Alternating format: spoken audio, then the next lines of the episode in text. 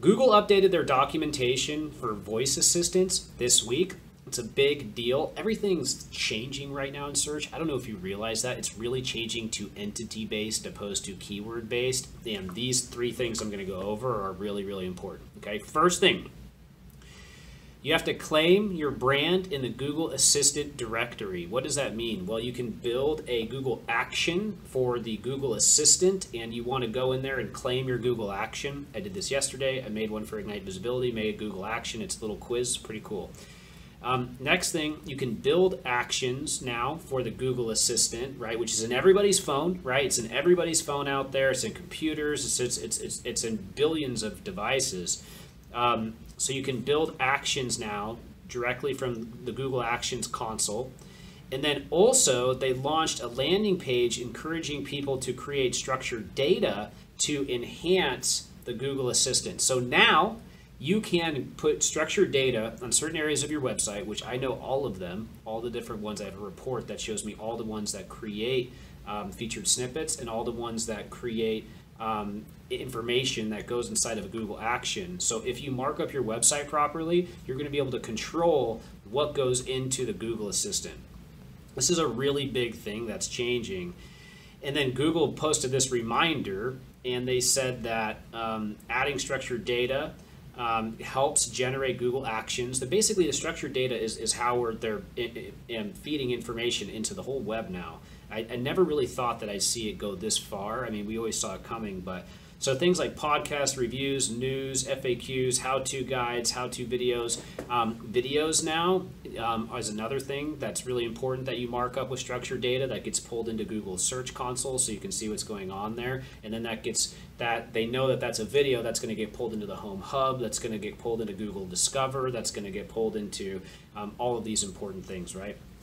Big, big change coming, and I'll, I'll do a webinar. I'll talk way more about that. Let's get into some of the advertising stuff and some of this other stuff. So, Facebook has rolled out um, some new tools for holiday marketing. So, the first one is customizable story templates. This looks really cool. So, a little template that you can use so you can make story ads. Um, enhancements for Instagram Direct.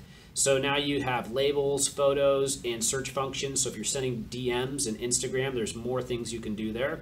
And then enhancements to Messenger. So Messenger, you can have an auto reply now without having to build like a whole bot or a whole you know Messenger chat bot. Which, by the way, I recommend that you do.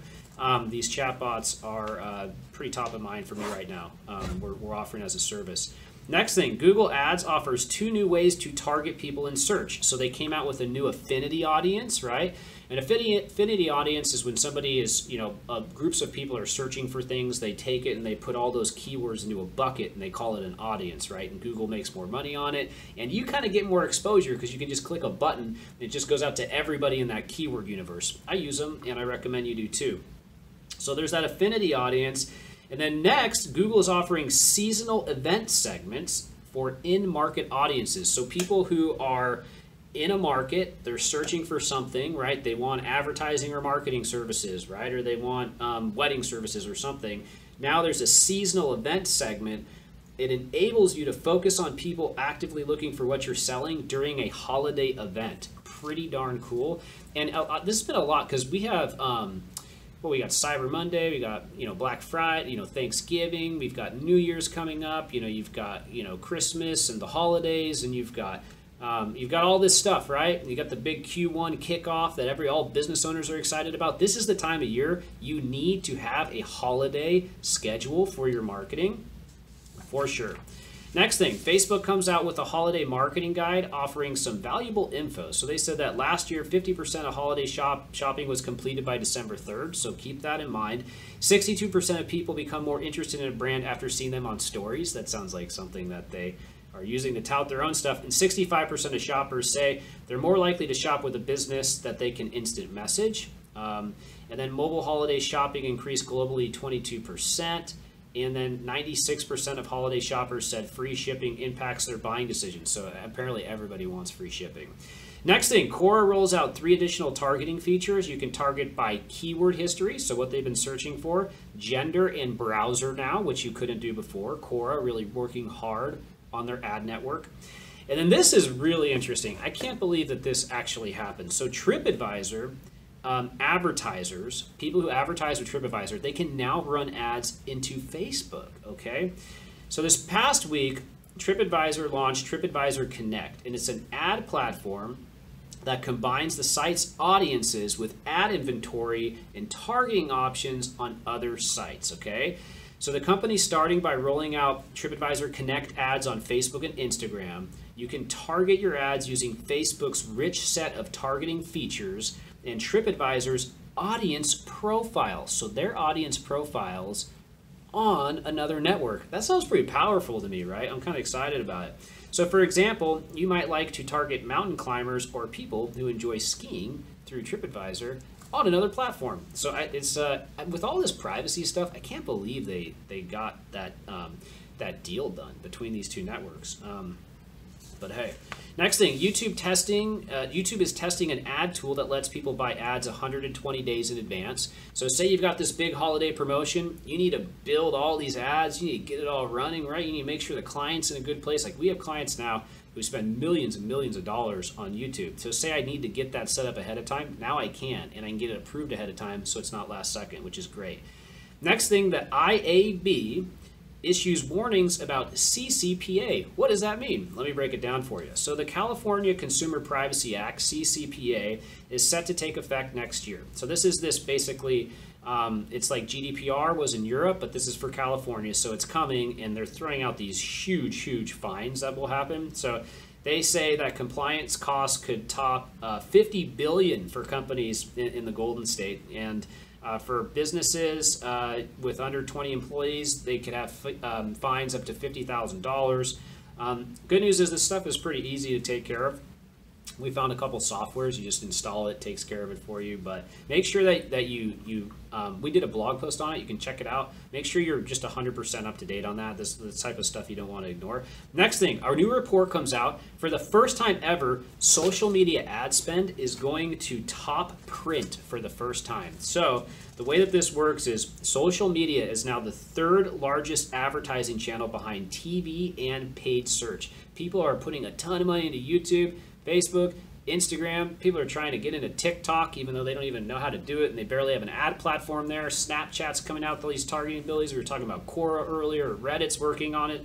There's all these social and native native things going on. But this report also said that they expect social media ad spend to plateau in the coming years, which I kind of agree with. Um, so it's something to keep an eye on. Google says the next thing, we don't have an EAT score. EAT stands for expertise, authority, and trust. And this is a whole thing that came out, and sites that didn't have EAT, expertise, authority, and trust, they got hit really hard over the last few months by Google updates because they didn't have dates on their pages, they weren't citing sources, there was no author that was connected to blog posts that they were writing. So Google's like, why would we keep this stuff in our index if there's no expert behind medical and financial information? It's just bad advice, right? So, anyways, they come out and they say that there is no EAT score, right? So there actually isn't a score around it, but however, it is something that the algorithms conceptualize. What does that mean exactly? I don't know. Uh, next thing, Google says content accuracy is a ranking factor. Um, I mean, duh, I would think. And then Google also says if you want rich results, use structured data. Okay, so this is another big thing. I talked about a little bit more, a little bit earlier but now, for the first time, there's um, different types of markup, right?